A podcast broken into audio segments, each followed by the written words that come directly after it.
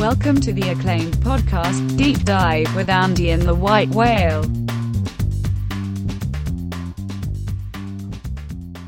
Welcome to the Deep Dive. Andy, we are going to put a bow on NFC West today. I am super excited to talk about these two teams. So much to talk about. This might be one of our longer episodes. We're going to have to try to rein it in because I got stuff to do. We got drinks to drink and we got NBA bubble to watch. So, but before we dive into what will be two of the most entertaining teams in the NFL, just wanted to mention off the top, you may have seen us tweet about this. Our good friends over at BetSperts have spent a lot. They have poured a lot of sweat and a lot of time into their app over a lot of us over the break didn't really, we used it as a break, right? We didn't put a lot of sweat and time and energy into our work. BetSperts guys, you cannot say the same. They have put a lot of new functionality, a lot of new features in their app. It's absolutely worth checking out. It's free to download, free to join. And I bet you if you're a sports bettor, number one, you are loving the fact that live sports are back. And number two, I wouldn't be surprised at all if you have gotten lax in terms of your record keeping of the bets you're making and of your performance. And the key reason to even use BetSperts, by all means, you are going to be able to keep track of your performance in ways that you did not know were possible. That will help you in the long run improve your betting and you'll become a sharper player. You'll figure out where you have advantages and where you're making poor plays. So check out the BetSperts app. Download link in the description of this podcast. Andy, have you been keeping track of your plays? Yeah, but not like you said. I've gotten a little lax on a few things. And them's the breaks, I guess. We are still in Corona. You know what? We're emerging from Corona break. And, that's a good point. It is time to get it. Not only just tracking your bets, but there's like a social functionality to it. People post and talk to each other on there, and you can kind of look up, what other people are betting if they are posting their plays. So what other people are like good at, as far as you can track. I don't know how granular you really want to get over a smaller sample size, but you can, especially in some of the college sports, you can see who's doing well in like certain conferences and stuff. It was kind of interesting poking around in there, looking at that. And you know what? We don't ever ask for anything. Help these guys out. Give them a download. Take a look at it and get critical on their ass. Like, I don't want to hear, I don't like this or that about the app. I didn't design the app. They're very open to constructive criticism, and because they don't want to build, you don't build an app and say, well, this is how I want the app to be, and I don't care how you like it. No, you want people to be able to enjoy the functionality and get more downloads. That's app life. So absolutely chirp their ass if there's stuff you want to see, functionality you'd like improved or updated, or you have ideas. Super open. God, they bounce ideas off me all the time. So yeah. And yeah, that's a great point. The guys that develop this are guys like us, right? Like they just have a passion for sports betting and wanted to provide a very useful tool to you, the sports bettor. And, these aren't like Silicon Valley pirates who are behind this, like this isn't, I've met them. No. Yeah. These are good guys like us, and it's worth supporting their endeavor. And honestly, like you want to short circuit your way to clout in the sports betting space. Get a verifiable record of your performance, and BetSperts is an incredible way to do that. So with that, let's talk about the NFL, the NFC West. We touched on the Rams and the Cardinals. When did the Cardinals go Monday? To the Super Bowl? I was just thinking of this. It was 2008. It was the year that Tom Brady tore his ACL, and the Steelers and Cardinals met in 2008. So 09, it was January of 09. January of 09. So since 09, then all four teams in this conference, in this division, have a Super Bowl loss. Wow, that's wild. That's true. Let's give it. The Seahawks obviously have a win as well, but all four of these teams have had a Super Bowl, at least one Super Bowl appearance in the last 11, 12 years. Yeah, 10. The last 10 Super Bowls. Yeah, that's 11. Last 11 Super Bowls. Yeah. great. NFC West is fun this year. We talked about that in the off the top last pod. Yeah, that's what got me thinking about this. We did this last year, and it was like, hey, we're talking about a team. Yeah, we had to talk about a team coming off the Super Bowl, and we're doing it again. Yeah, and I mean, shoot, in our lifetimes, the winner of the NFC West was like 7-8-1, right? Like there was like a 7-win Seahawks one year that went to the playoffs. I'm pretty sure. Yeah, Beastquake. There was also the year that Matt Hasselbeck and company, they were like 7-9-2, and they went to Green Bay and they won the coin toss and were going to win, but then he threw the pick six. Yeah, he did not win. Yeah, that's some of the glorious memories I have thinking about Seattle playoffs. And I guess even this year, I mean, they looked like just hot garbage in the first half against Green. It was a valiant effort, but boy, it's tough to come back in. I mean, yeah, that was Lambeau in January. It's tough to win there. Yeah. And they almost got it too. They had a nice effort, but they looked like a bit of a fraudulent team in the first half there. I thought so too. And I guess there really is no way to sugarcoat this. The Seahawks were an absolute anomaly in the win-loss column last year relative to all the metrics.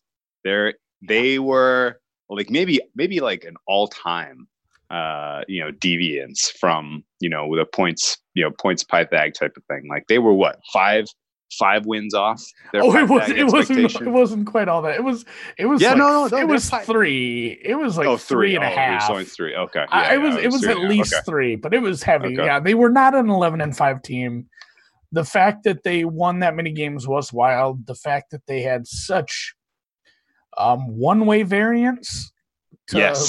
One-way variance as far as close games, one-score games, less than a field goal games, everything. They trailed in 13 out of their 16 games at one point. They only had a halftime lead in 5 games. They had a halftime lead, and they ended up winning 11 games, making it to the second round of the playoffs, and if it weren't for a goal line stand by the Niners, they win the freaking West. Oh yeah, that was oh my god, what a game to close the year out. That was a very, very good game. Yeah, if we from a betting and analytics forward projecting standpoint, we are going to shit on their season. We're going to shit on their season hard because of just how it went down and the fact that they weren't as good as they their record showed. But from a entertainment standpoint, my gosh, they had a ton. Like I just said, how many close games they had? They had so many close games that were highly entertaining, very fun. So very fun. enjoyable team for sure to watch. But yeah, we've mentioned this numerous times in the podcast, and we were very beside ourselves when we saw how it was going to shake out. But we wanted to fade Green Bay in the playoffs. And we wanted to fade Seattle in the playoffs, and maybe not in the first round, but eventually there was going to be heavy fade spots, and then they end up playing each other. So it sucks when you. And I think that thing came in on the number almost. It did. It landed. I think it landed right on the 3. So. Yeah. Oh yeah. No, I think that it was a 5-point game, and the line was like 4.5. Right? Was it 5? Maybe I'm thinking of the first round. I wanted to say they had a push in the playoffs. Maybe it was their first round game. I will have to go back. And they were dogs. I think they opened as dogs to the Eagles in round 1, and then Jadeveon Clowney eliminated Carson Wentz from the game with one of the more brutal hits of the playoffs. I'm not even going to talk. I don't need Philly fans in my mentions again. Josh McCown, they did not think it was as funny as I did. No. Josh McCown then came in on a torn hamstring and could not get the job done, surprisingly. The Seahawks win the wild card game, 17-9 in Philly.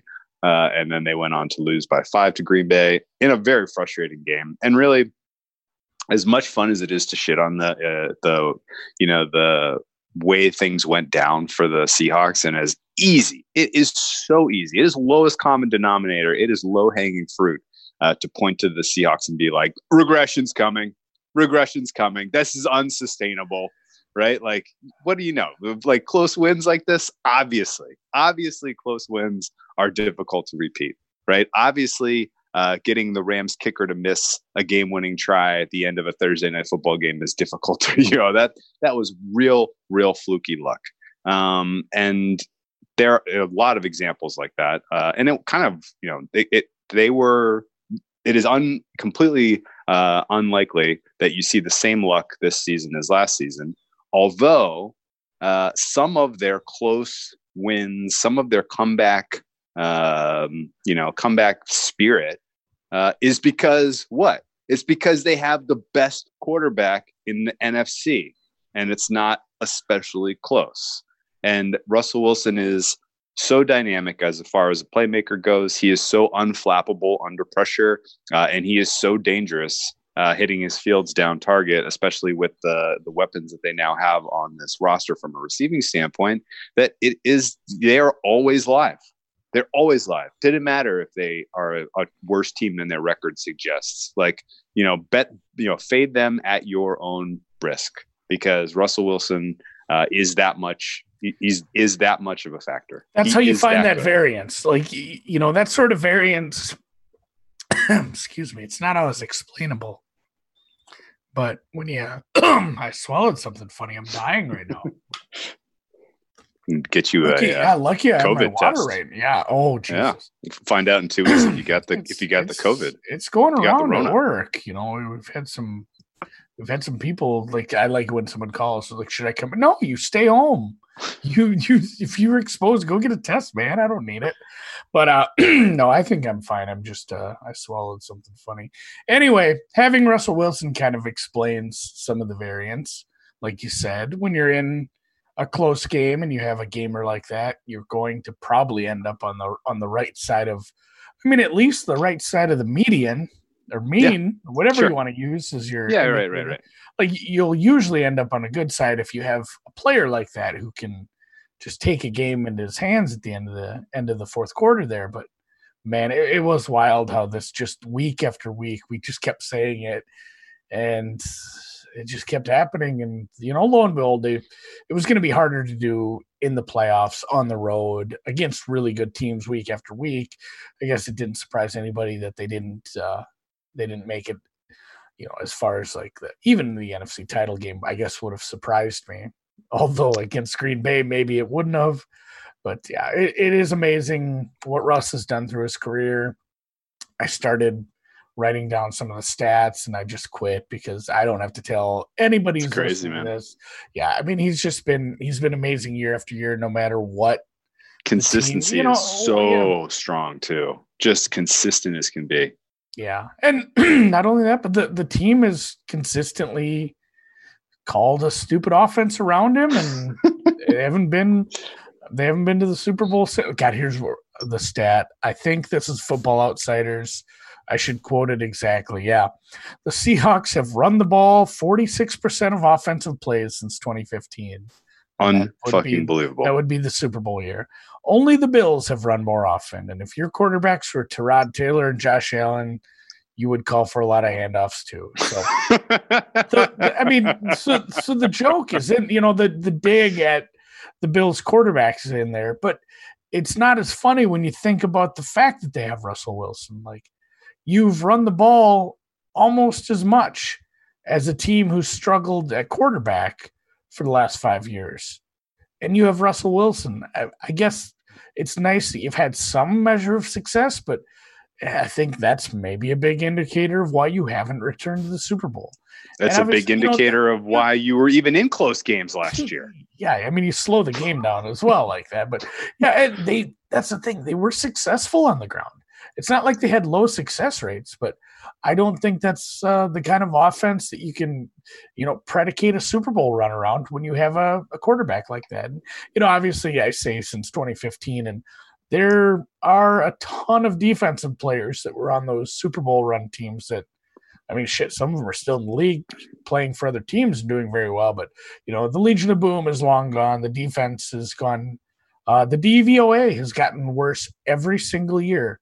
So it's been a slow trickle downward, but since those Super Bowl years, the DVOA for the defense has gotten gotten just slowly worse every single year to the point where it's almost become a reality, which is, you know, not what you're used to with Seattle. So I think that's going to be the most, maybe the most interesting thing to look at going forward here is, can they shore up some spots in the defense, and can they just let Russ cook one time? He's on the wrong side of 30, and just let him eat. The NFC still is kind of wide open. Yeah. To put a finer point on Russell Wilson's consistency and his superlative nature, he's been the starting quarterback in Seattle for 8 years. I don't believe he's missed a game over those 8 years.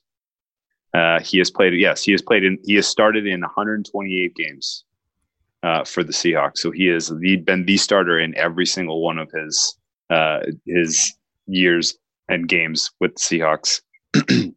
Never has he failed to reach at least 9 wins, and that was only once. He's been in double-digit wins 7 of the 8 years, averaging 10, almost 11 wins per season on average.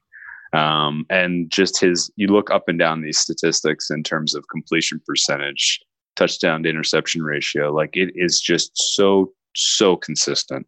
You cannot, it looks fake. And, to a degree, he's somewhat robotic, I think, as a person. So it's not entirely surprising it's not entirely surprising that he's so consistent across all these statistical categories. But that said, the coaching and the system in Seattle currently, both the decision-making of the front office and the conceptual nature of the offense, they're both flat-out disasters, in my opinion. Take a guess where they rate on going forward on fourth downs that they should. Bottom 5? Yeah, it's low. It's not. I don't actually have the number. I have like an average, but yeah, every year it's low. Every single year they're always very low. Again, I wish I should go dig into what they actually take into account. I mean, you can kind of piece it together from context, but Football Outsiders has an aggressiveness index for teams and coaches. Mm-hmm. And I mean, they're always towards the bottom. They're not aggressive on fourth downs. It's just not Pete Carroll's MO. It's not something I expect to change. These guys are old dogs. Yeah, they were. Dogs. They're not second to worst, 31st. Only Denver had a lower aggressiveness index last year. This is not surprising. Okay, no surprises here, and not, like I said, not something I expect to change. Okay, and let's put a finer point on this. What is it about them that is problematic besides just the aggressive nature, right? Just besides the fact that on short, makeable fourth downs, they choose to punt, they choose to kick, which they did against the Packers, which effectively sealed that loss for them. I remember in the fourth quarter, that is obviously problematic. They're not even trying to embrace the analytics revolution in that regard. They're not even trying to embrace the analytics revolution in terms of how often you rush on first down. They're very, very, they're probably the most conservative mindset. And you can hang it on Pete Carroll if you want. You can hang it on Brian Schottenheimer if you want. Neither guy especially suited for the modern NFL whatsoever. Pete Carroll, this will be his 11th season as the head coach, and he has enough success and he's well regarded enough among the NFL media and kind of decision makers and that he's really not in jeopardy. Ownership loves him. He's really not in jeopardy of losing. Well, who is the owner now? Paul Allen died, right? Yeah, but I still think their family still rides for Pete. I thought it was a sister. Okay, maybe that may be a case. Maybe I'm thinking of a whole different team. But no, you might be. I think you're probably right. I think we actually looked this up when he did pass, because it was. It was 2 years ago, and I believe it was 2018. Yeah. Well, he's entrenched. He is the identity of their kind of the entire franchise, so it's not surprising. Either way, Pete Carroll, the game has effectively moved by him in terms of understanding what to do. There, you know, you ask anyone kind of in the Seattle Seahawks community, fan wise, and analytics community who cares, you know, disproportionately cares about the Seahawks, what ought to be done about Pete Carroll. And I think everyone would, consensus would agree, he needs to move on. But here he is, still entrenched as the head coach. He's got a Super Bowl win. He's got 2 Super Bowl appearances here. He's been their most successful coach of the franchise's history. So he's really under no pressure to learn and adapt and improve what he's doing as a head coach, which is a problem. Like, they're always going to have a low ceiling in terms of their ability to win a Super Bowl because of the key issues that we're bringing up here. Even if though you have the second best quarterback in the NFL, clearly, and the best quarterback in the NFC, clearly, if you are not calling an effective offense, you are handicapping them in a way that is going to keep games that you should easily win close. And it's going to present situations where you have difficult to near impossible comebacks against the true contenders when you're on the road in the playoffs, like against the Packers. So it's very, very confounding that they have not, that they're, and there's nothing sacred about Schottenheimer. He's never done an especially good job in the NFL as a coordinator, in my opinion. But there's really not a ton of pressure to get him moved, get somebody new in there, get some fresh blood in there. Like, it's like almost like, there's no sense of urgency when your quarterback is 32. I mean, the win. It's not like you have a.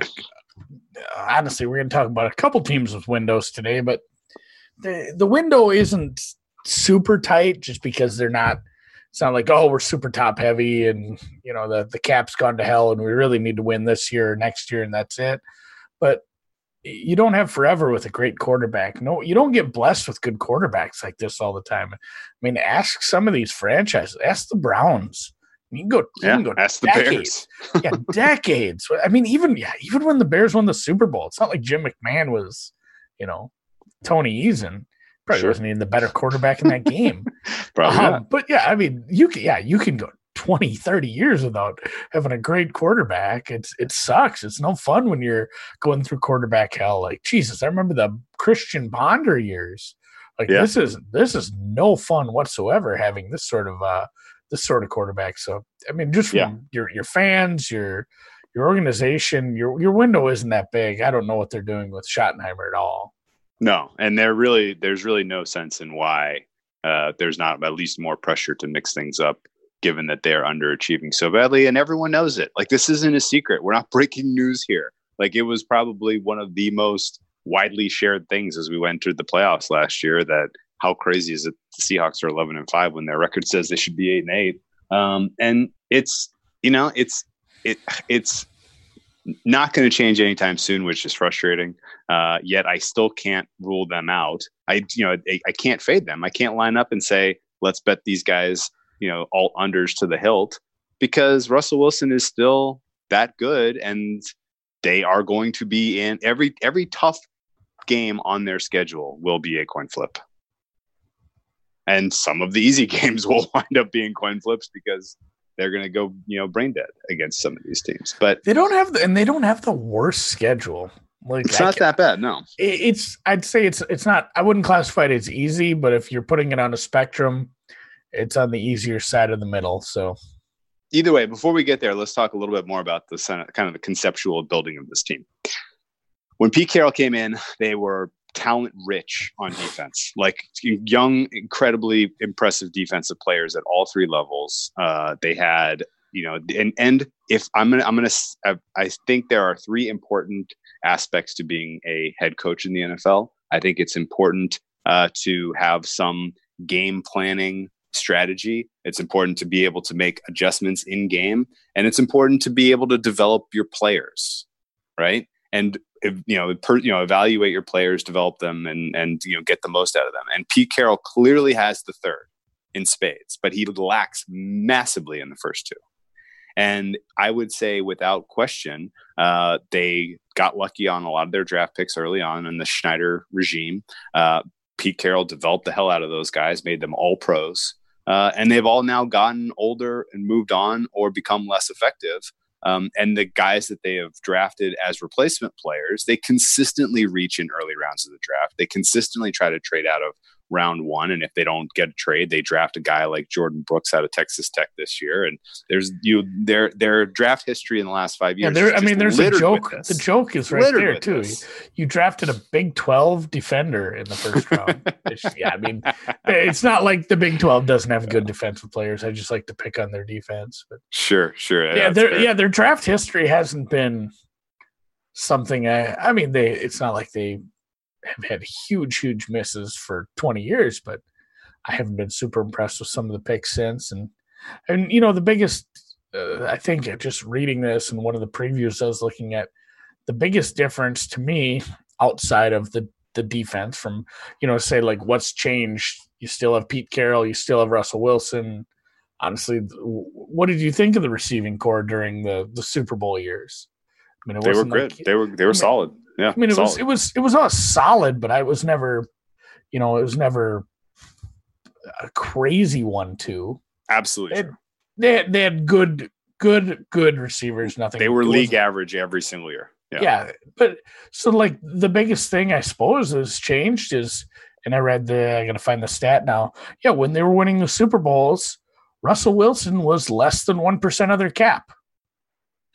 now he's like 15% of the cap, and you know the cap. You know, I'm using percentages because the cap is like $60 million different from those years, but it's a big hit. Like they made hay when the sun shined. They got it done when he was on his cheap contract. They were able to pay all those defenders. I'm not 100% sure you can. I mean, we're seeing it right now. Look at the players they lost in the offseason, and look who they brought in and what they paid them. I mean, their biggest payday for a free agent was Greg Olsen at $7 million. I don't mind Bruce Irvin, I guess, for that price, but when you're paying a quarterback decent money, it's a lot harder to throw together the Legion of Doom. So it just might not. Maybe the window isn't there. Maybe the window's there to, hey, luck yourself into 11 wins, have a playoff win, and we'll slowly ride Russ into the ground over the next 2 years. That's kind of the way that's set up. It's depressing, but I mean, I want you to do that. Play GM, coach, whatever, future cast whale. How do you take this team from where they are, the cap situation they have, with the pieces that you'd like to build around, and turn them into a team that can win the Super Bowl within the next couple of years? Because, like I said, I don't know if it's doable. Like it could be it'd be a lightning in a bottle draft pick, or a absolute, you know, just crushing it on a free agent. And I don't think they had that. That, like, what is he gonna say? Like Greg Olsen was what turned this team around. Like that was your free agent pick, or you know, chance. The defensive end you took 48th overall from Tennessee. No. And this is why they're, you know, this is why things are purgatory. Baby. Yeah, they're in good. They're in the good part of purgatory, right? They're not, you know, 7-9 every year. Yeah, it's better, you know, not making the playoffs and looking stupid. Yeah. But yeah, no, like look what happened to them this offseason. They lost 4 starting O linemen. They lost. We don't know what the hell's going on with Clowney yet, but you know, they needed a pass rush because their guys got older. They couldn't generate a pass rush. They really missed Michael Bennett when he left. They finally realized, you know what, we need a pass rusher. The guys we're drafting aren't working. We'll give up real deal assets, bring in Clowney. Well, they couldn't get a deal done with Clowney. Oh, so now he's gone, or he may be gone. We'll see. And you bring in Bruce Irvin, who was, again, one of your draft picks. I guess you get him on a very fair deal. Bringing in all these new offensive linemen as free agents. Like, you basically are picking off the scrap heap of, you know, to backfill all of these important pieces. And your big move of the offseason, it's worth noting, you give away massive, massive draft capital for the future to get Jamal Adams, who you're going to have to pay right away. So it's going to be extremely tough now that you've done all this to do anything other than cross your fingers that the coaching staff can coach up some of these castoffs. That's all you can really do. Like, you have virtually no flexibility, no room here. And you don't, you know, the only kind of sweeping move you can make as far as a rebuild goes would be to try to move Russell Wilson, which is ludicrously insane. Like, there's no way you let this guy walk out the door until he's done. And, you know, I don't know what you have to do from a flexibility standpoint other than cross your fingers that you can get the most out of these castoffs from other teams. Yeah. And that's where I kind of left the Adams trade out of the discussion with free agency because I wanted to kind of touch on that on its own. And it got touched on plenty when it happened. And I don't know, I softened a little on just, you know, how we took him to town on that. The Jets did. It does kind of seem like a decent trade for both teams. But yeah, they gave up a bunch. And I mean, maybe it's a good trade for both teams right now, but it could turn out to be very lopsided depending on if you get a contract done or not. Not would be, you know, if you don't get it done, if you don't pay him, if you don't end up doing anything long-term with him, and then that draft capital turns into something decent for the Jets, it could be super lopsided, you know, when you look back at it in a couple of years. So I get the move. I don't mind it, I suppose, but it feels like it could turn really sour if it doesn't work out in their favor in a few different aspects. I guess, what's your overall read on Jamal Adams as far as a player for today's NFL? I am hesitant to judge anybody who had to spend time on the Jets. Okay. like that's I couldn't think. That's why that sentence was so slow. I was trying to think of a nice way to say that. We don't know. So you're basically, we don't know. It's like, but look at a good example would be like Tannehill. Yeah. Right. Like, so he was on the offense and he was a quarterback. Like, yeah, I know. But sometimes it's tough to judge like a player that, you know, had some, maybe, well, and especially like Tannehill had some aspirations of being a good starter in the league, and then he got stuck on a bad team for a few years with some bad coaching situations. I don't think there's a worse coaching situation than Adam Gase, so maybe it's tough. Like, he was, God, where did he get drafted? Top 10? Number 6, I think, overall. For sure, top 10, yeah. But he's a top 10 pick who played for a shitty team with probably a terrible head coach. So I'm hesitant to say how he fits in. Obviously, over the years, they've had success bringing in defensive players and getting stuff out of them. So I'm in wait and see mode, but I'm optimistic. He's a good player. So you're saying if you have a young, impactful, blue chip secondary player, you don't want Greg Williams teaching him how to do stuff. I didn't even bring up Greg. God, how did I not even bring up that shit? No, but your point is correct. Like, we don't really know what his potential is. And hey, you know what? Like, as I mentioned, Carroll has coached up and kind of gotten the most out of a lot of players that have come through Seattle. And if you can coach up and guess what? Maybe nowhere more so than in the secondary. Like, he has a knack for it. He has a nose. He knows exactly what to tell and how to get these guys coached up to perform their best, without a doubt. But I worry that the best, you know, kind of the flashes of brilliance we've seen from Jamal Adams have been more in his ability to generate a pass rush than they have been in his ability to lock down and impact the game from a coverage standpoint, right? Like, yeah. Derwin James is the same type of player, but he is so flipping amazing in coverage that I'd kind of rather have a James than I'd rather have an Adams, I think. And, you know, granted, well, yeah, we don't have to say, like, Derwin, I guess, James. Here's a great question. Here's a key question for you, right? You're competing with the San Francisco 49ers to win the NFC West this year. Yes, you are. They just gave George Kittle $15 million a year for the next 6 years. You are going to have to face them for the duration of Russell Wilson's, you know, career. You're going to have to go through George Kittle and company. Can Jamal Adams meaningfully match up against Kittle? Can he defend the tight end position on the other side of the ball? Because guess what? Like, that's his position on the field.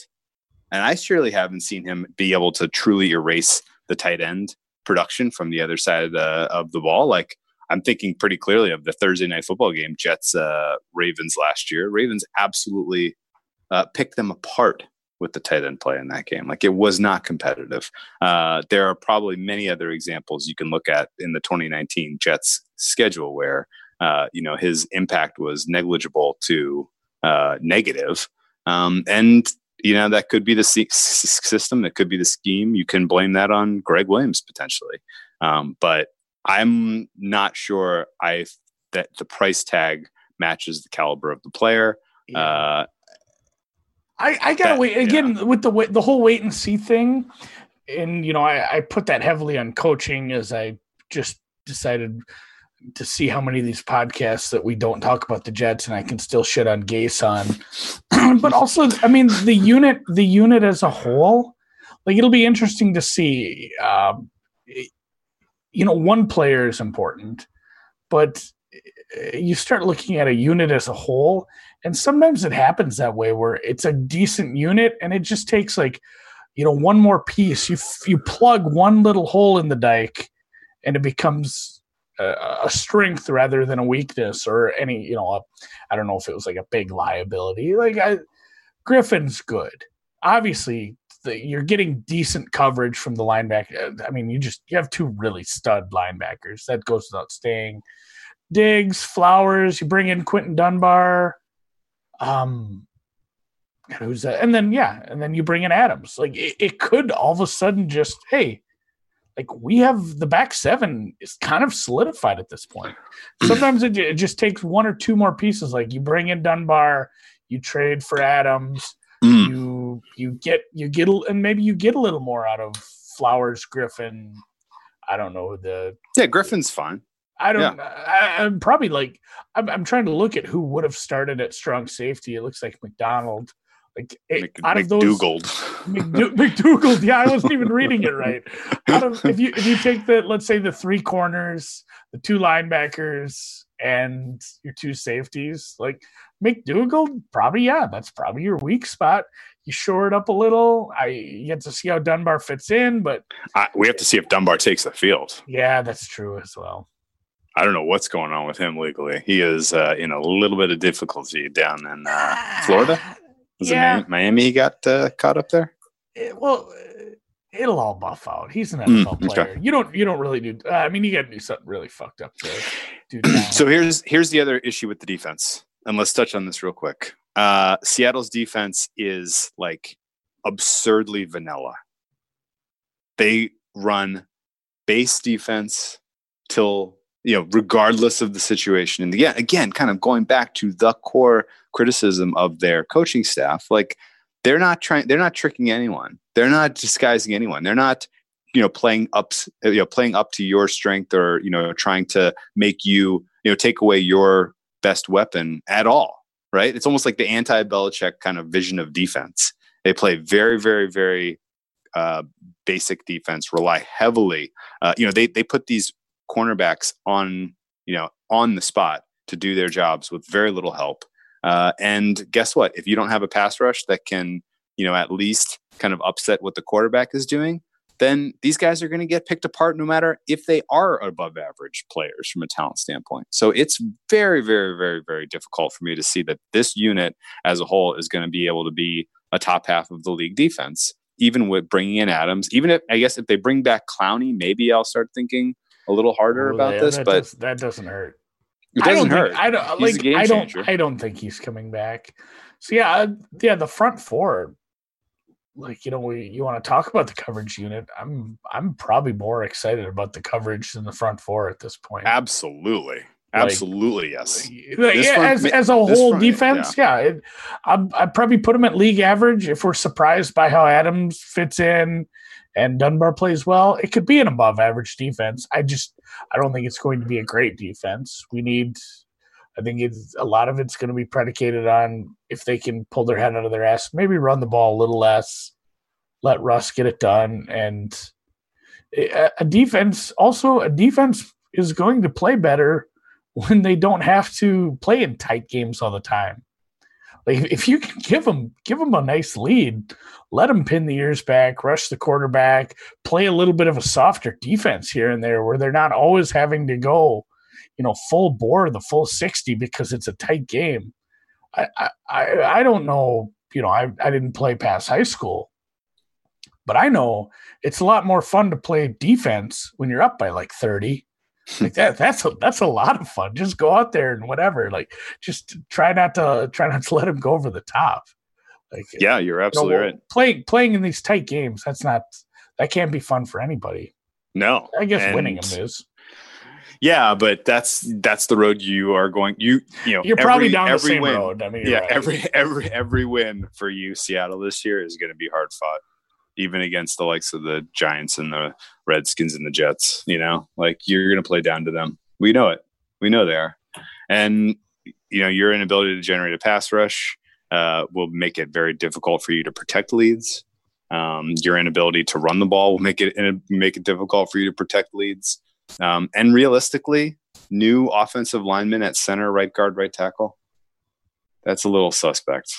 I'm a little nervous about how this goes down. And granted, Russell Wilson has, again, been incredibly resilient in terms of his ability to take the field and incredibly difficult to tackle when, you know, you will get, you know, you get home, you rush him, you pressure him, whatever. He's still exceptionally elusive. Just ask Nick Bosa. And I would say he's going to have to use the best. He's going to have to put on his best performance that we've seen in 2-3 years to avoid significant pressure, especially coming from, you know, his strong side. So it's going to be challenging for this team to replicate 11 wins. That said, bet against them at your own peril. Yeah, maybe just you can go money line against them. Oh, yeah, you'll get a couple wins. I guess as you look up and down their schedule, would you say this is favorable or unfavorable? Yeah, I jumped ahead a little earlier. It's middle of the pack, I'd say, just because it is a tougher division. Obviously, San Francisco is going to be just as tough, if not tougher, if they stay healthy. Another year for Jimmy G. We'll get to them in a minute. Arizona is greatly improved on offense, especially from 2 years ago. They might be coming around. It's not an easy, you know, it's not an easy division. You got to play at Miami with them coming off a bye. They're a super big wild card as far as what we're going to get out of that team. At Buffalo, at an early game in Buffalo, at Philly, at Washington in an early game. Hang on right there. Hold on right there. You just named in a row 5 separate East Coast trips. Yeah, that's a lot of I'm seeing your little clock symbol a ton. You start with at Atlanta and then New England, Dallas. I mean, it's not a great start. You get a bunch of playoff teams from last year. Obviously, San Francisco twice, Buffalo. You get Minnesota. You get a Dallas team that's supposed to win their division. Philly that's supposed to compete, Washington that kind of matches up tough against some teams. The Rams might get their shit together. They still have some decent pieces, and there's some respite here and there with you have a nice bye before you have to head down to Arizona. But man, that's a tough stretch. Even coming off the bye, that's a wicked stretch where you go 3 away games in 4 weeks. With at Arizona, you get to come off your bye, but then you get San Francisco at home in a minor advantage spot as they're going to be off a back-to-back before you do the early game at Buffalo, followed by at LA Rams, second week of a back-to-back, Rams coming off their bye, and then down to the bringing Cardinals back home. So brutal. But another trip east after that. Yeah, and then another trip. Yeah. So over to Philly again. 4 road games in 6 weeks, including 2 trips east. That's hard, dude. It's a tough schedule from a travel standpoint, certainly. But like you said, just a lot of these teams, there's not, you know, and as we get to the second podcast of the week, we're talking about the teams that are projected to be the better 2 of the division. You're not going to have these. Oh, they played the Ravens and the Chiefs, and they're like 18-point dogs in each week. You're not going to have as many of those. There's going to be a lot more. The coin flip games are against the better teams, but yeah, it's just a full season of coin flips again. Yeah, absolutely true. What is there? True. What, without looking at the spreads, and I mean this is pretty easy even without that. What's their easiest game? The Giants and Jets at home or Jets at home. Giants, one of those two. Jets, it's those two. I mean, they have a 3-game stretch, 13, 14, 15, where they can make up some ground if things don't go well for them early in the season. Yeah, it's 13 coin flips and then Giants, Jets, Skins. Yeah. Football team. Yeah.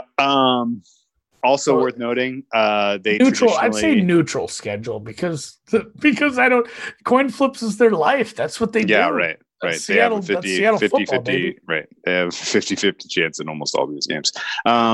What about the potential impacts to home field advantage without the 12s? Do you think that they lose any of that edge in their home primetime games? That was typically where we saw Russell Wilson shine the brightest, be it just the nature of the spot or just being elevated by the crowd. And lo and behold, 3 of their home games would have been in primetime this year were it not for the Rona.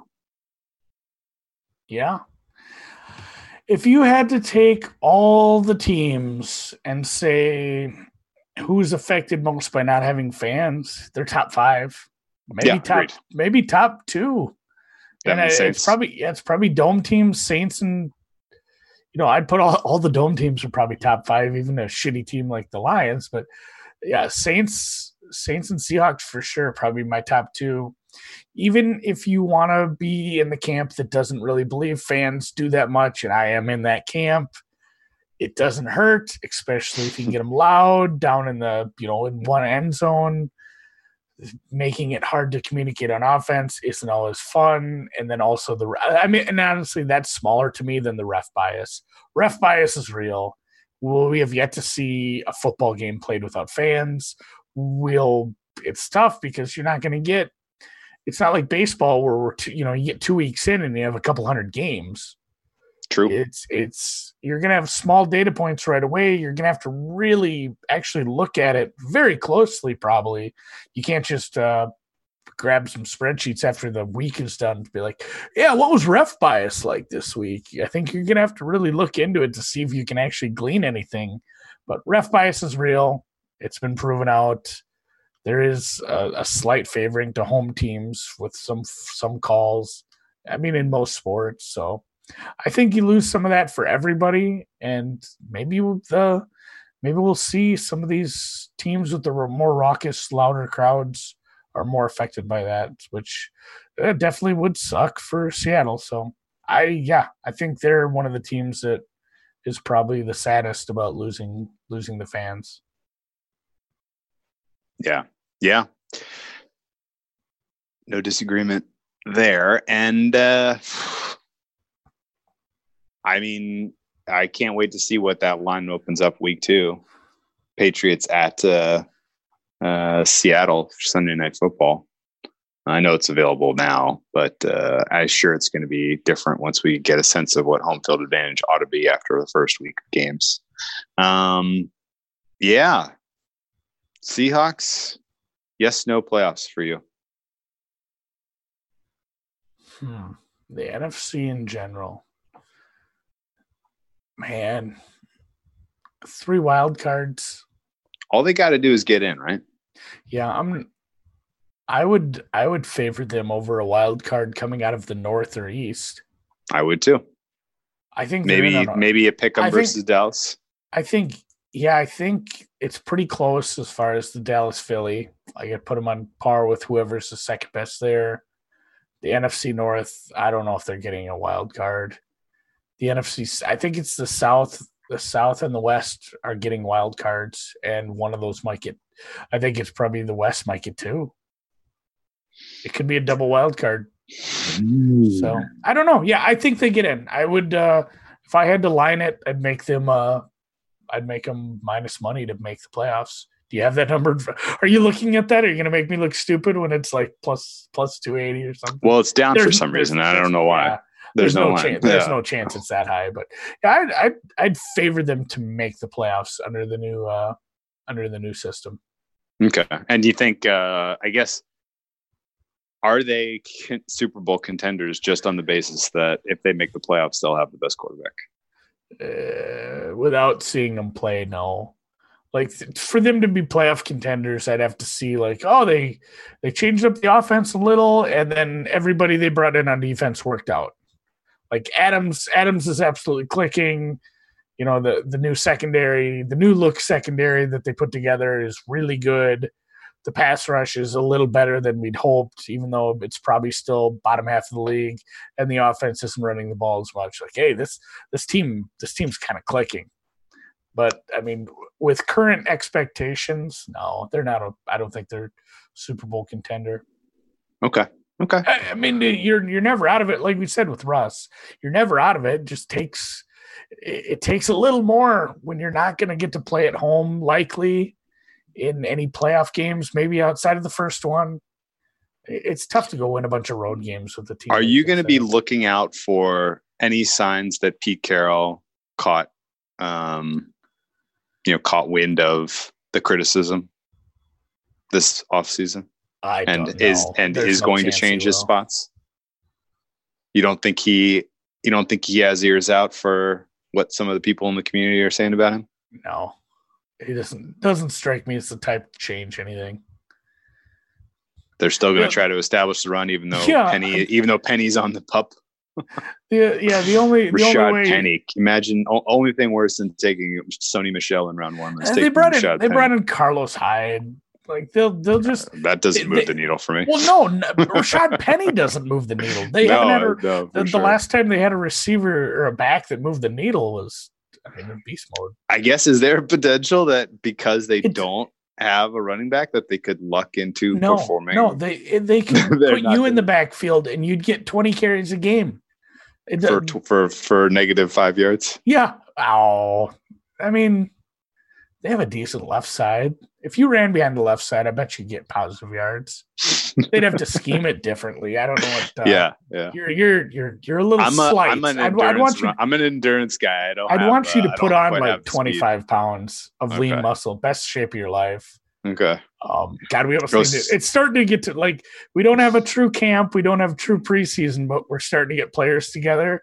We almost need to put together a fucking bingo card of, you know, a veteran saying, boy, a rookie's really looking good, and a guy's in the best shape of his life. Like, all the cliches are already out on Twitter this week. So I like it. No, it doesn't matter who they have in a running back. They will try to force feed whatever, you know, mishmash of they have in the running backs room and their running back core.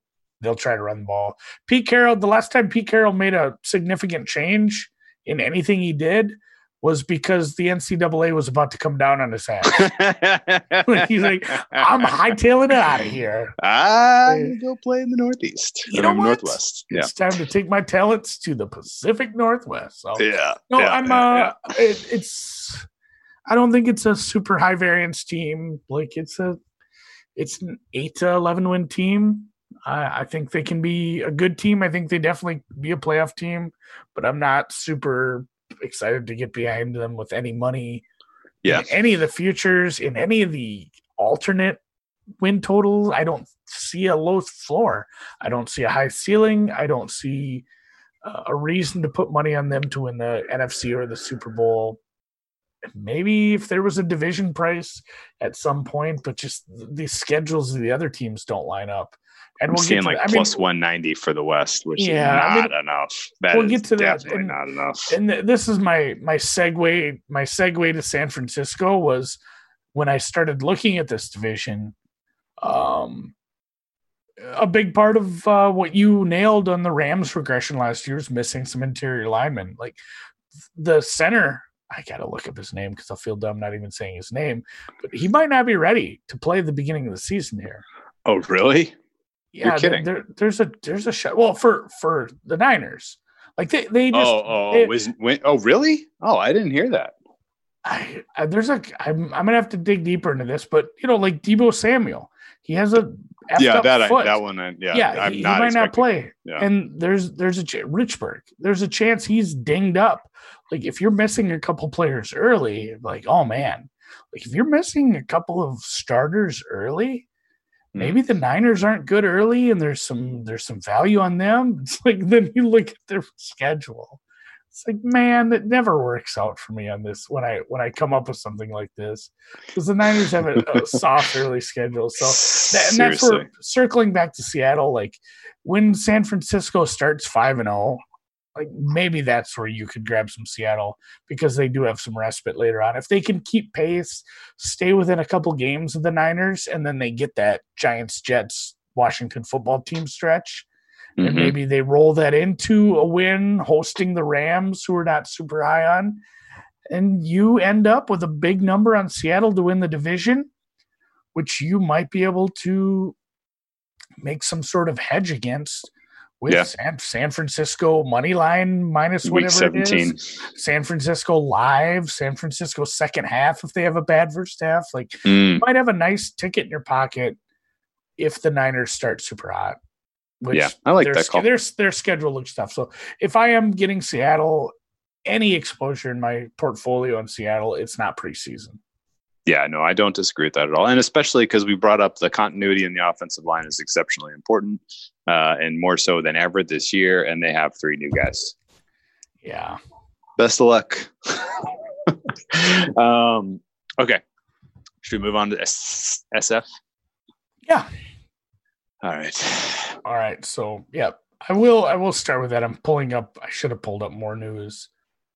I didn't know that about Richburg, because I love. He is on the pup.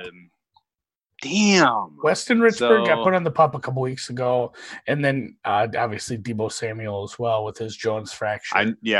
For sure, not expecting to see Deebo until closer to Halloween. I didn't realize Richburg was on that path as well. That sucks. God damn it. I'm trying to remember what exactly his injury was. He missed the last. Oh, he tore his patellar tendon, which is that's the injury that Patrick Mahomes had to. Dislocation of the patella. The patellar tendon rip is what Jimmy Graham did. Remember when he got his legs under him in the end zone, went backwards for Seattle? Yes, I do. And he ripped that tendon. Ooh, that was nasty. Like if you're doing something weird, but like feel that tendon underneath your kneecap. That's stop. It's a big tendon. It's on the front of your kneecap, right? Yeah, I think it's the front. Yeah, it's a big tendon. Like that has to feel horrible. That's up there with I think tearing an Achilles for me, and things I don't want to ever do. So yeah, no doubt. That's not how I intended to start out San Francisco. I mean. So your Super Bowl, these guys were a quarter away from Super Bowl. Yeah, I mean it's tough. You play a generational team that gets, a great coach, generational talents, quarterback. They'd been doing it for a month, coming back from double-digit, deficits. I don't think we were ever bringing the Super Bowl trophy into the dugout for the Niners when they were up by 10. Was it 10 points in the fourth quarter? I think it was even more. It was something like that. And yeah, and in no way was I surprised that they lost that game. That offense for Kansas City is lethal at any given point. They can put up 4 or 5 touchdowns in a quarter if you let them. So that was tough. They played very well. It was great season. They were up 10, you're right. Yeah, great season for them. They played 3 really good quarters of a Super Bowl, and they were. Yeah, I don't think they were right there. It wasn't ever a case where they didn't belong in the Super Bowl. They weren't one of the top 5 teams, and they absolutely were. It was a very big surprise how well that defense came together. I think if we went back and listened to our preview from last year, we would have been talking a lot of, what's going to happen with this offense. Jimmy G taking the next step forward, and I think – we probably never said, like, man, do you think this defense is going to become like top 3 this year and all of a sudden become this monster that nobody can play against? And then obviously there were some injuries, but when they came back together at the end of the year and in the playoffs, it was a scary ass defense. And I think that was a bigger surprise to me than Jimmy G playing well. Yeah. I mean, I think I definitely bet the Niners to win the NFC West at like 4-1, 5-1-ish preseason. And my entire rationale was somebody's got to win. It's not going to be the Cardinals. We were low on the Rams. Low on the Rams, low on the Seahawks. And so I was like, well, why can't us, right? It was, why can't Niners, right? Turned out they exceeded expectations significantly last year. They were an 8-win team according to the closing win total in Vegas, and they promptly went 8-0 and pushed their win total over the first 8 games of the season. Those were their best 8 games of the season because they sustained some injuries. They lost a little bit of it, a little bit of depth on the offense, a lot of depth on the defense. But they continued to scrap and fight and play their hearts out, really putting together a spectacular overall 2019 campaign. They, of course, clinched the number 1 overall seed in the last game of the regular season over the Seahawks in what was one of the more thrilling regular season games that I watched all season. This on the heels of another, a thrilling win over the Rams, 34-31 on the Saturday before Christmas. Incredible game. The best regular season game of the season was their win over the Saints in the Superdome, 48-46. That on the heels of a very tough loss, another great game against the Ravens. They lost 20-17. Really just can't say enough about how spectacular this team played over the whole course of the season. And realistically, 13-3 was a little bit of a mirage. They should have probably done a little better, as crazy as this is to say. They lost. Their first loss was to the Seahawks in overtime at home. Absolutely should have won that game, and at worst should have tied. The fact that that was such a controversial thing too, because like, oh man, that was rough because analytics, Twitter, almost like even they knew, like, man, should we even say you should take the tie right now? Yeah. But if they would have gone into week 17 with that tie on the record, they would have had the division. They would, would have been done. And deal. They wouldn't. They wouldn't have had to play starters against the Seahawks. But we would have been cheated out of a great game. So really I guess I'm happy. But no, absolutely, they should have played for a tie there with that field position in that situation. And I guess it worked out. They made the Super Bowl. Yeah, they had a great season. We had some good games, but they were, like you said, it was still a very, very good high-end team in the second half of the season. They just, some injuries drug them down a little for sure. Yeah. But overall, 13-3 with two, I would qualify it as 2 lucky wins and 2 unlucky losses and 1 loss that absolutely could have been a win or a tie. So I thought it was a very fair 13-3. Yeah. They were a 13-win team with a very high-end defense. What do you think their turnover differential was? Oh, it had to be a big number. I'll let you guess. Plus 12. Yes, it's plus, obviously. Yes. Plus 4. Really? That's it? Well, Jimmy G was kind of a pick. He was a pick machine to a degree. They did give away 30. Yeah, they gave away 13 interceptions, 10 fumbles. So 23 giveaways, which drug that down. But that is kind of middle of the pack. There's plenty of teams that got above 30 or 20. Yeah. There's a bunch of 25s in there. So it wasn't wild. So, just as far as if you want to say their total takeaways, even that they were up there 27. They're still behind. Not even that. Yeah. They were, it looks like 6th or 7th. Behind, you're behind Bucks, you're behind Minnesota. Like they could have done more with that defense. Even honestly, the whole narrative I was building up to here was they could have done more all over the place. Yeah, right? It could have been an even scarier defense. Yeah, it could have been a better defense. How many times did you see Nick Bosa get within a fraction of sacking the quarterback and just miss? Like there were so many of those plays against Russell Wilson alone. There were so many of those plays. Yeah, fully healthy season out of their defense. They are absolutely gnarly. A full, you know, a little bit, more careful play out of Jimmy G, fewer turnovers. They're even that much scarier. Jimmy G, of course, only gnarly. A year. No, absolutely gnarly. California kid now. You're no longer an East Coaster. It's been a long time since I've been an East Coaster. Overall, Jimmy G just really he was good. He was very good last season, but he's a year removed from ACL surgery, and he looked it. Like, there was plenty of rust on his out of his performance early in the season. And again, we made this case talking awards, MVP specifically. I would have no problem at all expecting him to take a step forward in the third year under a Kyle Shanahan system, especially with the weapons that are around him. So, as good as things were, I really don't think that there are clear and obvious signs of regression in terms of any of this was a mirage. Yeah, really. And maybe the only thing, the single thing you can point to in terms of regression was their schedule last year was pretty damn easy. Yeah. It's not terrible this year, though. It's not terrible this year. It's not terrible. Exactly. And not terrible. You asked me a question about Pete Carroll, and it had more to do with his insistence on being a run-first team. But we dug on Pete Carroll a little for being such a pussy on fourth down. Shanny, never been higher than 27th in the league as far as aggressiveness index. Wow. He's not that aggressive on fourth down either. Oh my God. Now, I kind of pose you the same question.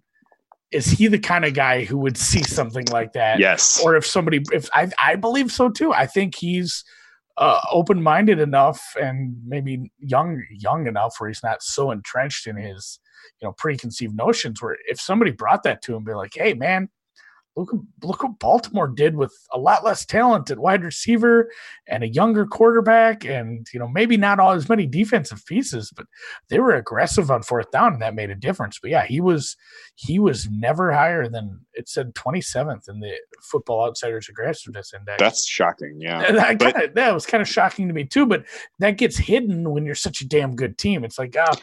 What, they didn't have very many fourth down chances because they were converting so regularly on third down. When you're so successful, when you have a high success rate on other downs, and that came down to I just kind of that'll be the only time I say bad things about Shanahan here, because using play action at a high rate, using a bunch of pre-snap motion, and I brought up the Ravens just now, and maybe that's a good comp because the Ravens, if you don't want to get super granular and say this max protect and this whatever subset of your lineup that you put out there, or just the scheme, formations, the scheme, everything that ties into that. If you don't want to get really, really down in the weeds on that, and just say doing something that the other team doesn't expect, yes, really looking at it from 10,000 feet. Rather than getting into the weeds of the X's and O's. And they threw the shit out of the ball with 21 personnel. You put two running backs in the backfield. You put a fullback and a running back, and then you throw the ball. And it's that simple. It's so stupid. It's so simple. It's stupid. It's the opposite of the Rams. The Rams had all the success running out of 11, and here we were like, wait, we can spin this around and we can throw out of 21, and throwing is better. There's no limit on how to do this. You take something and you surprise the other team. You do the unexpected and your success rates go up. And and you brought up the Rams, another good example of that. You use a formation and then you do something unexpected out of it, and you do it a few different ways. And that's how you can find success in this league. You can't be predictable. So I think, Shanny, I'm excited to see, I don't expect the same thing every year. I think he's going to be constantly working on that, and you'll see, other unexpected things as Jimmy G progresses. And like you said, he was still just coming off an injury.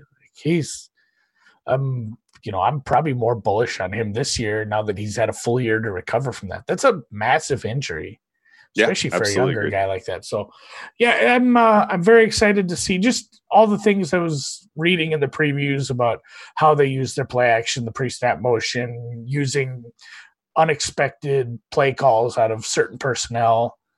I'm excited to see Shanahan for the next 20 years doing unexpected things. Yes, and to answer your point about is he the type of guy that can learn and become more aggressive? Well, what if he becomes an aggressive play caller on fourth down? Yeah, that's a very, very realistic possibility. On top of the fact that I do 100%, I 100% subscribe to this. The major takeaway I had from their Super Bowl loss was they were not aggressive enough. Just from an overall, did not read the room right in terms of how many points do we have to score to win this game. Yeah, going back to the end of the first half, going to the way they conducted their offensive drives at the end of the third, beginning of the fourth quarter. You do not want to put your back against the wall and count on Jimmy G to make a pass that you haven't asked him to make in 5 weeks, right? Like that, like people will circle that and be like, yep, Jimmy G is not the guy. He couldn't make that pass to Emmanuel Sanders to win the game against the Chiefs. He's not as good as Pat Mahomes, blah, blah, blah. Well, that completely sidesteps the fact that they ran junk through the NFC playoffs and had absolutely no resistance against the Vikings and against the Packers. They barely even asked Jimmy G to do anything in those games. And now all of a sudden you were going to ask him in the fourth quarter to make a very difficult pass like that. Like, no, like your entire, the entire complexion of the game changes if you can get to 31-10 instead of 20-10. And at that point, you know, you can let your pass rush continue to get after it. And, you know, I think that gives you a much, much higher likelihood of winning the Super Bowl. Not that I really was sad that they lost the Super Bowl. Obviously, we bet against a lot of Kansas City Chiefs money on the board. But no, seriously, like looking back, like you really thought 20 points was enough to win the Super Bowl against the Kansas City Chiefs? Like, what were you doing? Like, why did you squander? Not seen the last 2 weeks? Yeah, seriously. Like, why did you squander an opportunity to get an end of the second half score, especially when you're getting the ball first in the second half? Like, you need to take every opportunity and make it worthwhile. And I felt like they really didn't do that. And I, you know, now that's two blown leads in the Super Bowl that Shanahan has to live with. And if he can't learn from that, then I guess he's not going to learn at all. But I do love him as a coach. Yeah, he's had a lot of good learning moments, hasn't he? Yes, he has. And I love him as a fit for this team and these personnel especially. And, you know, kind of in the same vein as the rich got richer in the AFC with the likes of Baltimore and Kansas City retaining all of their coaching staff, the San Francisco 49ers do as well. Relatively intact unit overall. One major change with the offensive line. You had the retirement of Joe Staley, which could be massive. Change, or at least neutral, I'd say. I would say, too. That was a huge coup to get him to replace Staley. You bring in Trent Williams. Like, that's almost too good to be true. And, you know, you have a weapon like Kittle that completely transforms the way you can play offense. You are going to be a dynamic force to be reckoned with no matter what else is on the field. So this is going to be another great year for San Francisco. I cannot get off of that prior. There is legitimately no case that I have heard or that I think can be made that this team is primed for a Super Bowl hangover. Have you heard anything? We've got Jimmy G MVP tickets in our pockets, baby. We're ready. Have you heard anyone make a case for a Super Bowl hangover? I mean, is that a real thing? I mean, it is, but you know why it's a real thing? It's because a team overperforms as a whole. Like it has nothing to do with losing the Super Bowl. It has to do with a team having a highly successful 6-month run. And usually a team like that has some regression based on the roster or other factors, like they were lucky or they overperformed.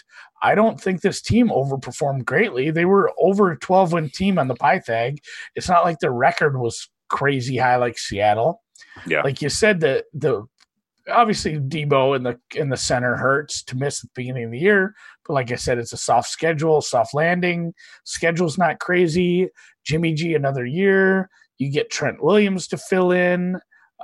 You bring in, God, what was it? They were massive as far as how the offense was massive as far as yards after the catch. That just kind of the way the offensive scheme worked. The kid they drafted out of Arizona State, big yard after the catch guy. Like he's just, it's tough drafting out of a low spot like that. But out of all the receivers that could have fallen to him, like he's a really good fit. Great fit. Like. So great fit. Mean, they got not only a decent draft for a team that ended up drafting.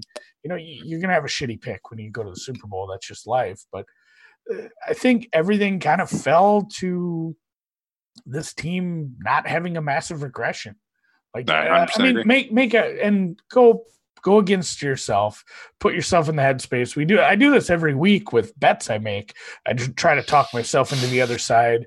Talk like and don't go something wild like Jimmy G blows his knee in the first week.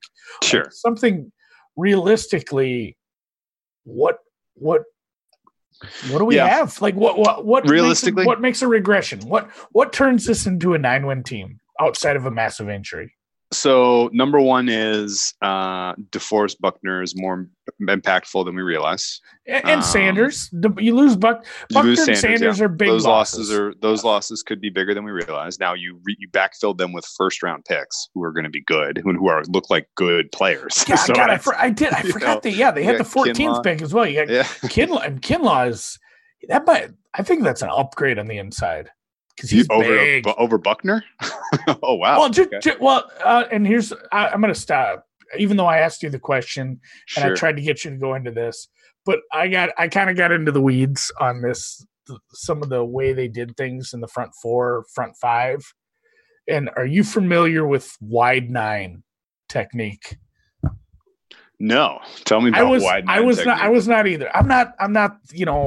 Some of these guys. There's some great follows on Twitter if you want to get, like I said, down in the weeds on some of the formations and scheme. But they ran this wide nine. Basically means your DNs or outside linebackers, who's ever lighting up the widest. Not in a coverage sense, is outside of the tackle, outside of the tight end. And not facing the line of scrimmage, but at an angle facing the quarterback. So these edge rushers are wide as shit, and it's a big advantage as far as an edge rush. But you don't traditionally do it outside of like a third down, a big pass rush down. And they did it a lot. Like they just kind of incorporated it more. And it was a big part of, I guess, why I'm still digging into this. I didn't have enough time. I found this like an hour before the podcast, and I started reading all these articles. But it's tough for the interior guys. Yeah. So if you go wide nine on an early down, it's great for your edge guys. They don't have anybody in front of them. They're going around someone. That tight end, that tackle has to adjust and get outside in a hurry. So if you got a shitty swinging gate left tackle, that's going to be difficult on them. But if you decide I'm going to combat that by running up the middle, you got some double teams up front. You got double teams, and losing Buckner sucks, but this Kinlaw kid is huge. And I think, and that's kind of what I was reading.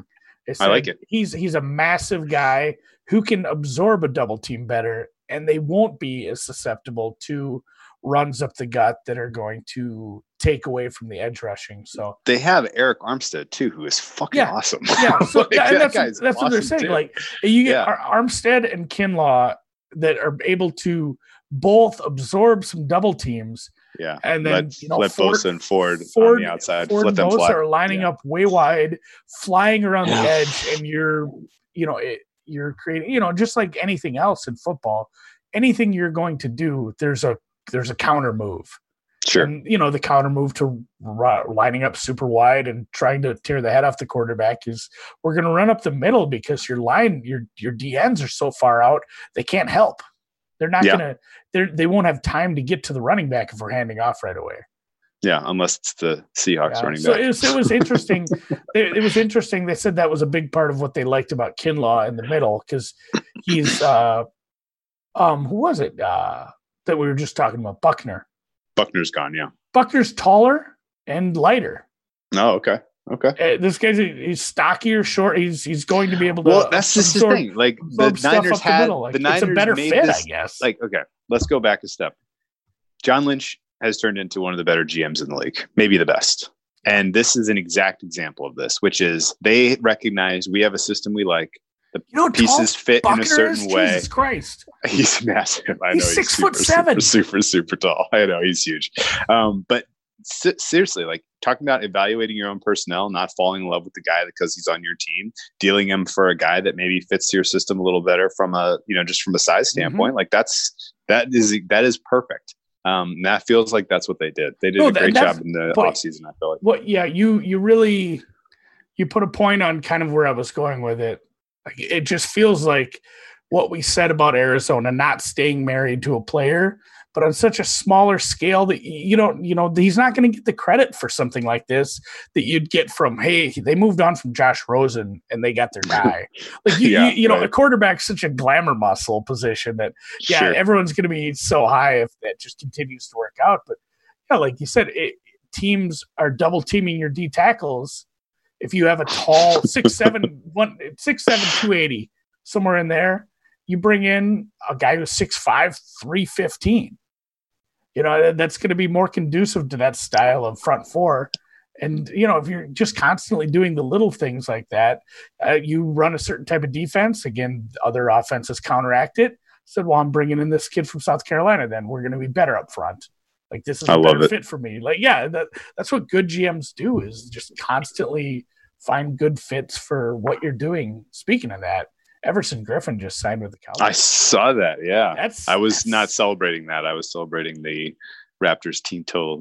They hit it with the scrubs. But, yeah, no, Everson Griffin to the Cowboys is interesting. That's interesting. That's kind of a good fit. He kind of is. They need that. They need something. Yeah, they need warm bodies on defense. He's a warm body. So good signing by them. Okay, so going back to what's the recipe for an actual regression for the Niners? Yeah, Number one, my original question when I interrupted you was a long diatribe. That's okay. No, it was a very interesting conversation. I really do think that their front four is still, you know, it is almost impossible, in my opinion, for them to not be a top five front four in the NFL this season. I really do not see how that, you know, what other expectations we have for them. They have depth, they have talent at every single position, and it is awesome. The secondary, I would say the opposite. I worry about the secondary. They were the Achilles heel in the Super Bowl against Pat Mahomes. You can't hide all of these guys at the same time.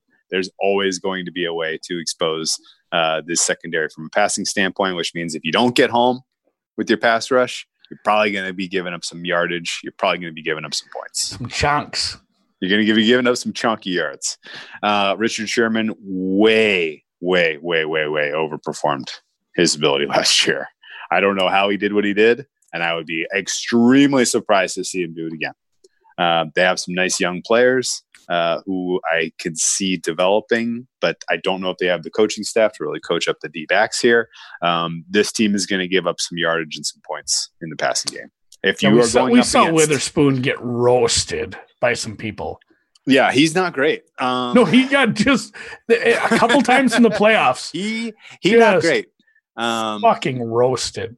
Yeah. Let me look up the depth chart. There is a couple of guys who are better than Witherspoon. I don't even know if Witherspoon is the starting cornerback, to be honest with you. And I do want to tell, how many games did Quan miss? Do you have that in front of you? At least the last six, maybe. Yeah, more. It felt like half the damn season, like the last half. Six at a minimum for sure. I think he got hurt in game 9 or 10. That made a huge difference. Yeah, and I mean he's a fine player. It definitely impacts your ability to stop the run, which you know makes it a lot tougher for you to come back. And I would say, who's the guy I'm looking for? Oh, they got Jason Verrett out of from the Chargers. I didn't realize that. That was a nice little move by them. That's nice for him. He doesn't have to he won't ever get injured in the preseason. Yeah, again. Emmanuel Mosley was the guy I was thinking of. He played some pretty nice ball last year. I could see him getting elevated to the starting cornerback role over Witherspoon. But still, it's not a great unit. It's not good. Their teams are going to be able to come back on them. Any team that they play with a competent O-line is going to give them a tough time.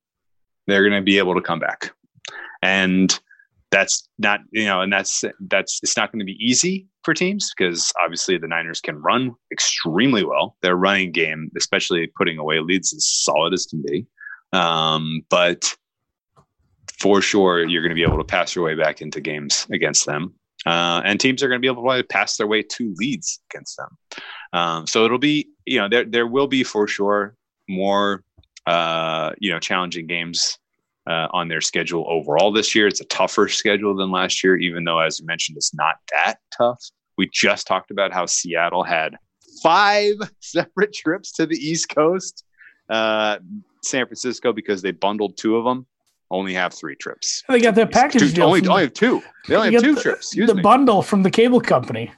That's right. They bundled their Jets-Giants trips to one trip to New York City. And then they have a trip to New England. That's a 2-for-1 on the wins. It's nice. That's really nice. Also, instead of having to go all the way east, they only have to go to New Orleans and they have to go to Dallas. So it's not quite as far trips across the country there. So they did really, really luck out in overall schedule wise. They got a nice 3-game homestand early in the season against some of the tougher teams on their schedule, Philly and Rams. So it's overall, it's a very favorable schedule, albeit it is tougher than last year's. I do not think 13 wins is reasonable expectation for this team, but the 1 seed in the NFC is absolutely still in play. I have this team as an 11 to 12 win team and on most of my projections. And I think they are very, very clearly at the top of the NFC contenders, especially with any tiny meaningful step forward by Jimmy G under year 3 of Kyle Shanahan's offense. What are your true odds for this team to win the Super Bowl? Oh man, they're way off market. I can tell you that. They're way off market. And honestly, I'm way more apt to bet this team to win the NFC than to win the Super Bowl. All right, I'm fine with that too. And I don't know. Maybe that's a podcast for another day. Yeah, no, for sure. But I think the relationship between those 2 numbers, it should never be. It's not a linear problem. It's not like, well, here's the odds that they win 1 more game. Like you really have to look at the average competition that they would be facing in that Super Bowl game compared to winning the NFC, and that's where I'm not excited about trying to hedge out of a Super Bowl ticket. Here's the key question. Let's say it's Kansas City. Let's say it's Kansas City, San Francisco again, and Kansas City is -3 this time. Yeah, or you're back in Kansas City without hesitating, right? Yeah, they haven't addressed the key issues. Yeah, I'm playing them up to 4. 4, okay. How about San Francisco, Baltimore? Let's say that's closer to a pick 'em. You take Baltimore, right? I'd go Baltimore. I'd probably line that. All things considered, Baltimore -1.5. Yeah, both teams have exactly what can foil you, which is really strong offensive line play and the ability to come back on you via the passing game, the ability to put away a lead via the running game, just in general, enough pressure on defense to give Jimmy G a little bit of heartache, I'm agreeing with you, which is that I have. Let me look here. I have San Francisco to win the NFC. I'm at 32%, which is way off market. I acknowledge that. You're too high. I acknowledge that. Way too high. Your model's broken, but it's still I would agree whatever number, if I sat down and scratched some stuff up, my number's going to be high enough where wherever you want to bet them to win the NFC, the number's wrong. I realistically only have 4 teams with a realistic chance to win the NFC title game. Do you want to guess what 4? I probably have a fifth. I probably have the same. I don't know. Like, yeah, the Niners. For yes. Sure. Yes. The Saints. Yes. The Bucks. Yes. Gosh, I'm kind of torn. Like, is the Cowboys really your fourth team? Because they're probably my fifth. They're my fifth team too. They're my fifth team because I really got to see what that defense is going to look like. I know. I don't think it's not a playoff team. That's a regular season team. Yeah. Yeah. I can't put anyone from. I mean, my fourth team is to be announced NFC North champion. Oh, really? Interesting. Okay. Whatever team wins the division is going to have they're going to have a home game, and they're going to be like neither of those teams is going to be just dog shit. Like they'll be competitive. Yeah, I mean, I have Seattle. Seattle is right. I suppose Seattle's right there too, but I would put a division champion ahead of Seattle having to play all those away games. Yeah. Okay. That's fair. Just for the sake of completeness, I have San Francisco at 32, New Orleans at 18, Tampa at 16, and Seattle at 8, and then a decent drop off to Dallas at like 5. Yeah, Dallas is complicated for me. Dallas could be right behind San Francisco in about 3 weeks. Like they could, 3 weeks into the season where we could be like, well, Dallas, San Francisco, we're running back to mid-90s again. They are meeting in the NFC title game, but they could also be a absolute horseshit team. Yeah, yeah. So the question is, do I have 32 for the San Francisco 49ers? Am I too high on them relative to those other contenders? Like, should San Francisco have double the likelihood of Tampa? Should they have double the likelihood of New Orleans? Probably not. But yeah, I said, 32 is... I have those two teams. Like I have those. 22 is okay. You know why? You know why my number is so fat on San Francisco? Bad math? No, because of the potential that they get the 1 seed. I have it. I have them way out there. It is massive. That's a good adjustment, and that's something you really need to sit down and think hard. Maybe take a long walk and think about getting the 1 seed is so much bigger this year. The difference between the 1 seed and the 2 seed is so massive. If you screw that up as a great team, that hurts so much. Because of you're the only team that gets a bye. You get all those home games. Like it's so stupid big. What are you giggling about? I'm laughing at your Paul Rudd meme that you put in. Oh yeah, that's just a couple of dudes hitting live bets. Yeah, I took the Thunder plus 4.5 live in the first half, and somebody else took the Heat minus 3.5 live, and it landed on 4. Look at us. It landed on 4. Look at us. Just a couple of dudes. Just a couple of dudes hitting live bets. That's great. I'm making live bets right before we start podcasting. Whoops. Yeah, Toronto Raptors 125 points. Their team total was 113. Just that was a beauty. Oh, so great though.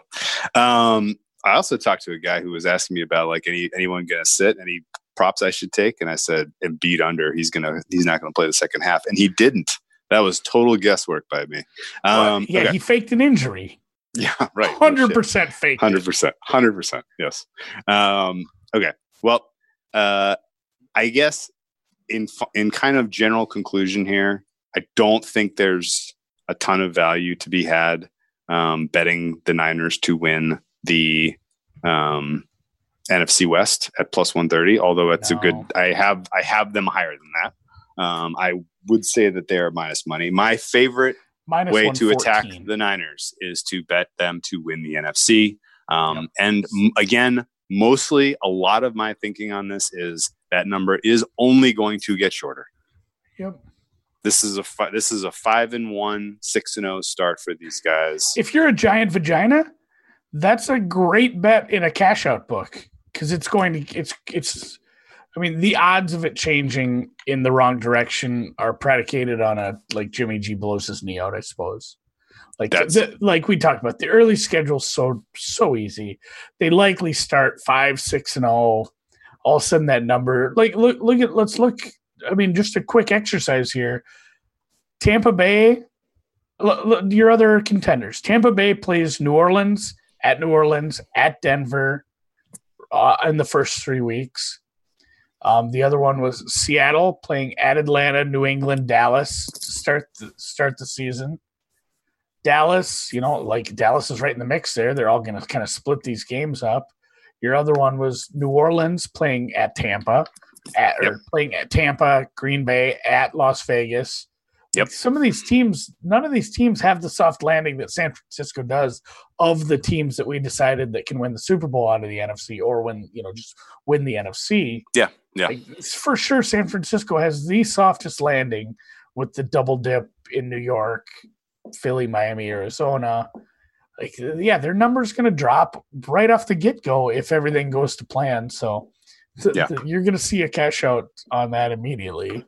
Yeah. If you get a nice number, it's probably gone down already, but definitely worth shopping around. It's not a number that is likely to go the wrong way for you. So, God, I love cashing a win the conference bet. It feels so good. And then seeing that team lose the Super Bowl. Oh yeah. Oh no, not only that, but yeah, it feels good. Then you take all that money and you bet it on whatever you want. That's all Super Bowl prop money. You have to take every dime that you won and bet it on Super Bowl props. Those are the rules. That's state law. We didn't make the rules. I'm not a legislator. Mail your legislator if you have a problem with this. But no, it feels so good to cash that on conference championship weekend. You have 2 weeks to gloat about it, and then you will invariably waste that money on props.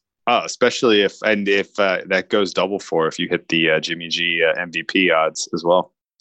God, what was it? All right, man. 50? I think we got 50 on that. I think I did too, yeah. It was 50 for Jimmy G and you got 55 on Ben, right? No, they didn't let me have it. They changed it. Remember every time I betted it, changed it to 35 or something. I forgot. Yeah, no, I got 50 on Ben. So when they meet, I wonder if they'd pay them both if they did. You remember in 97 they gave it to Sanders and Favre?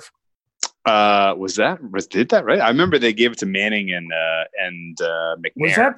They split the baby between Manning and McNair. I don't remember the Sanders-Favre one. I don't dispute that. I swore that happened. I have to look that up before we go off air to prove a point. Maybe what if I have just some sort of yep. Boy, I forgot they split it twice. Look at us. We're not all that smart as individuals, but combined we have all the knowledge. Because 97 Favre and Sanders. I forgot about the McNair one. Manning and McNair split it in 2003. R.I.P. Amazing. Have not split one since. Maybe this year. I'm gonna have to talk to my guys. I'll talk to Dave Mason. Will you pay me both bets at 50-1 if it's Ben splitting it? And how mad will you be? They're